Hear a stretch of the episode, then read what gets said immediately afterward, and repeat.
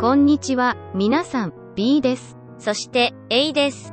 今日は認知症の BPSD について話しましょう。BPSD とは何ですか ?A さん。BPSD は、認知症の行動、心理症状を指します。これには、幻覚、妄想、攻撃性などが含まれます。それは大変そうですね。どう対処すればいいのでしょうか？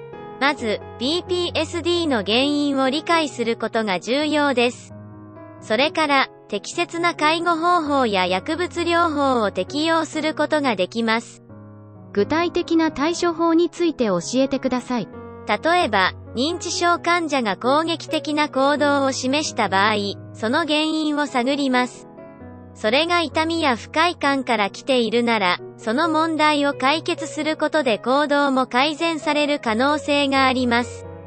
妄想に関してはどうしたら良いでしょう？認知症の妄想に関しては、否定をせず共感的な態度で接することが重要です。リズムで説得するより認知症の方ご本人が納得するような言葉かけが大事です。また、それでも妄想が続く場合は距離を取ったり、他の介護者に代わるなどの方法もあります。妄想がそれでも強く日常生活に困難さがある場合には薬物治療も必要です。今日は有意義な話ができましたね。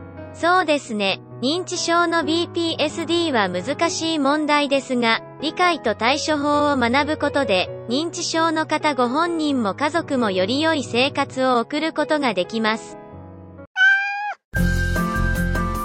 チャンネル登録、高評価お願いします。この番組は Amazon アソシエイトで運営されてます。応援お願いします。